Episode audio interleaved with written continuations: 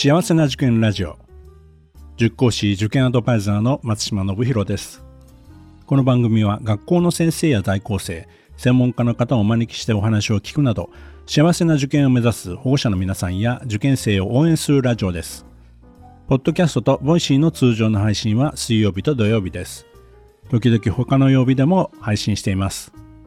それでは今日もよろしくお願いいたします。さて、この番組、今収録日がですね、1月19日です。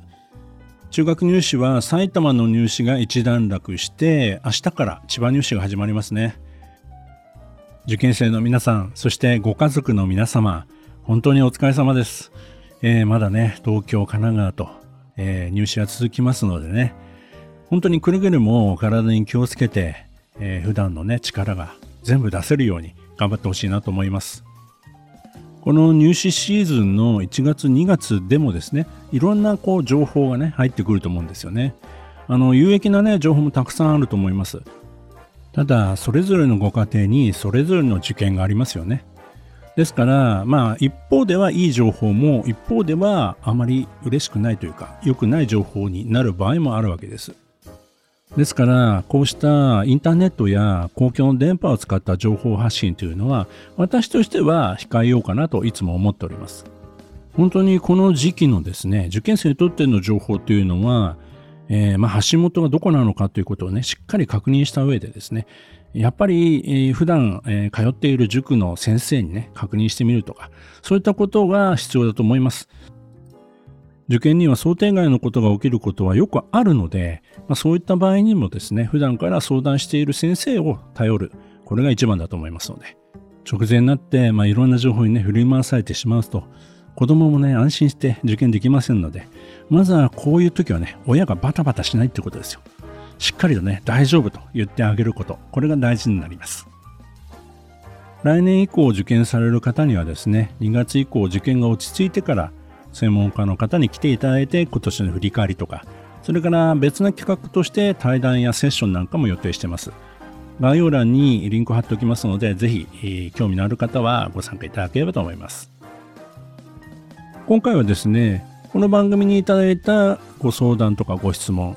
あるいはですね、以前の私の講演会に来ていただいた方からのご質問ですね、こういったものにお答えしていきたいと思います。埼玉県の小学校4年生の保護者の方からです。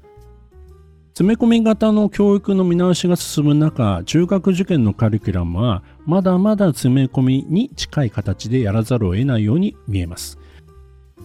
そのあたりについて塾としてどのように対応されようとしていらっしゃるのかといった塾側の話もお伺いしてみたいです。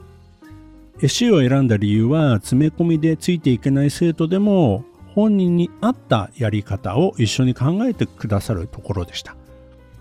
実際すでにご配慮をいろいろしていただいていますとはいえ、外部の環境が変わろうとしつつある中での塾としての思いなど、せっかくの機会なので松島先生からもお伺いしたいと思いましたということです。はい、ありがとうございます。そうですね。あの、中学受験というと何か大変な受験えー、まあ、子供にとってはね、特に小学生にとっては、ちょっとキャパオーバーになってしまうような受験ではないかなんていうね、そんな話もよく聞かれますよね。えー、特にね、そういう時に言われるのが、詰め込み型の教育、詰め込み型の受験と、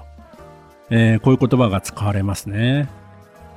この詰め込み型教育って、私が、まあ、子供の頃も言われてたんですよね。えー、共通一次テストとかですね。まあ、そのまさに詰め込み型と、えー、いうことを、いろいろとね、議論されてた。もうずっと、もう30年、40年前からですね、言われてたことだと思うんです。で、今に至っても、まあ、大学入試もそうだし、社会人になっての資格試験なんていうのも、先日もね、ちょっと私の 資格試験挑戦のね、お話をさせていただきましたけども、まあ、あれも完全に詰め込み型のね、試験ですよね。ね、世の中、実はこの詰め込み型の知見って、まあ、たくさんあると思うんです。私はですね、この詰め込み型の詰め込むっていう言葉が何かもうマイナスのイメージしかないように思えるんですけど、うん、どうなんでしょうね。あの、前提としてですね、詰め込むっていうのはぎゅうぎゅうに詰め込むなんていう使い方をしますけど、まあ、キャパとか容量が少ないところに無理やり押し込むみたいなイメージですよね。中学入試の勉強内容って、やはり量は相当あります。学校の教科書に比べたらもう何倍か何十倍かというようなね、内容を覚えなくてはいけないっていう。まあ、これはね、確かにそうなんですよ。とは言ってもですね、大学入試に比べたらそこまでではないですし、えー、準備期間もまあ一般的には3年あるわけですよね。常に中学受験は学校の教科書の内容、学習指導要領と比較されてしまうので、まあ、膨大な量のように思えるんですけど、私としては3年間じっくりやればしっかり身につくなというイメージがあります。ただし、それはですね、勉強に対して、学びに対して、また受験に対して前向きであるというのが前提にあるんですね。ポジティブ、前向きであるとですね、実は子供の吸収力、キャパシティというのは私は広がると思ってるんですね。すごく興味がある、楽しい、好き、面白い。こういった姿勢があれば、子供はどんどんと吸収していくと思うんですよね。よく引き合いに出されますけど、鉄道マニア、てっちゃんなんかね、なんであんなに覚えられるのっていう、大人でもね、びっくりするほど子供はどんどん吸収するじゃないですか。歴史が好きな子は歴史上の人物の細かいところまでね、暗記してますよね。これを詰め込みというのかというと私はそうじゃないと思うんですね。中学受験で詰め込みだというふうに思われる理由というのはあんなに難しい大変なことを子供が前向きに楽しくやれるはずがないみたいなことがどこかにあるような気がするんです。覚えることが苦しい、辛いみたいなね、えー、そういうイメージがあると思うんですけど、僕はね、好きなものはどんどん吸収できるとね、もう目の当たりにしてきたので、いかにこの受験の勉強内容をですね、楽しく面白くね、前のめりにね、子供がね、聞けるようなね、そんな授業を塾の先生がやれれば、子供はどんどん知識をね、増やしていけると思うんですよね。先日出ていただいた、えー、うちの塾の社会科のね、加藤先生。実際に物を使って簿記サイトってこういうものなんだよとかですね銅鐸のレプリカを持ってきて実はこうやって使ってたんだよなんていうことを授業中にやるっていうこと。これで子供は一発で記憶に残っちゃうわけですよね。ああそういうことなんだっていう納得感も大事なわけです。最近は中学入試だけでなくて大学入試に至るまでですね思考力判断力表現力って言われますよね。いわゆる書く力、記述する力というのが求められるというふうに言われてますけども、この前提になる知識というのは身につけないと、まあ、これはしょうがないんですよね。要するに、身につけ方が大事だと思うんですね。もともと子供が好きなものは子供は勝手に身につけられるんですけども、そうでないものっていうのはやはりどちらかというとネガティブですよね。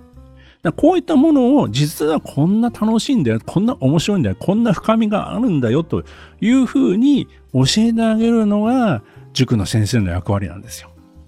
一度子供が面白いと思ってしまえば、どんどんどんどん今ね、インターネットもありますし、どんどんどんどん自分で勉強できるようになっていく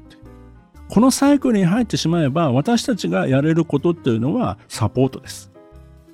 勉強のやり方、例えばノートの使い方であったりとかですね。まあ、復習の仕方も含めてですけども、それから学習計画の作り方であったりとか、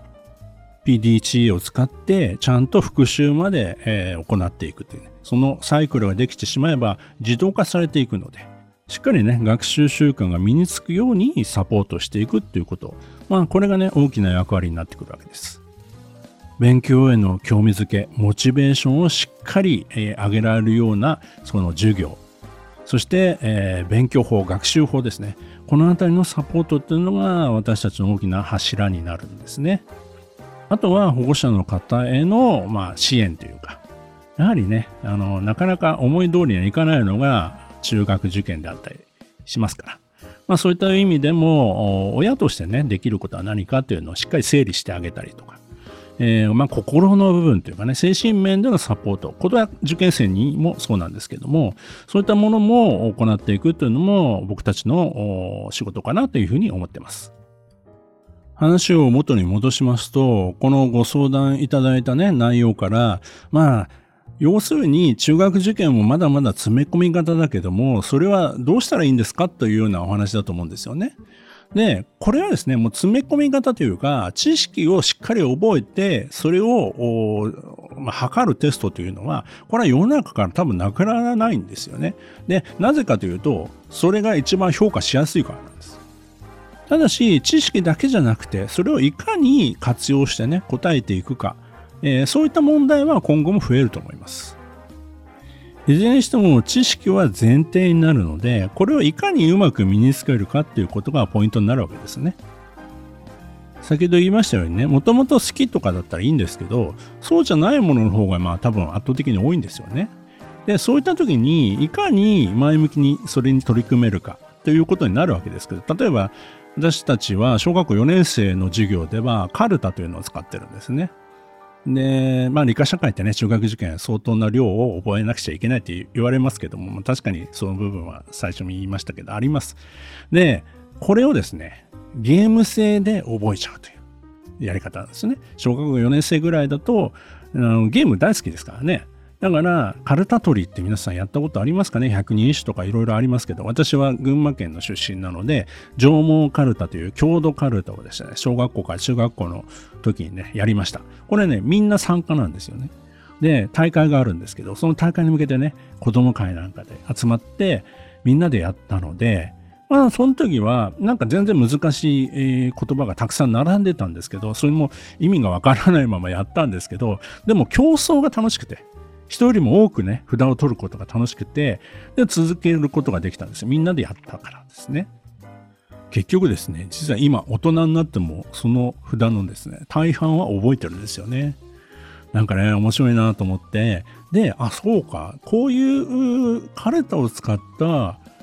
例えば歴史人物カルタとかですね、植物とかのカルタとか、星座のカルタとか、こういうの作ったら子供喜んでやるんじゃないかなと。もともとあんまり興味がない子も、まずはね、こうゲーム性で、こう、最初入り口としてね、ハードルを下げて、で、やっていくうちに楽しくなって、いつの間にか覚えてしまった。で、後になってから5年生、6年生になって、その言葉とかね、出てきた時に、ああ、それカルタでやった。あ、そういうことだったんだな、というふうに、後から納得したり、興味が湧いたり、で、実際にね、調べてみたりということで身についていく。まあ、こういった順番でも私はいいのではないかと思って、えー、だいぶ前ですけどもね、授業にカルタを導入した。全部ですね、イラストとかですね、先生方の手書きです。でもこれがね、もう本当にプロ並みにうまいんですよね。全部オリジナルの教材なんですけども、でもね、いろんなバリエーションがあるんです。それをね、あの、時々大会を開いてやったりとかしてます。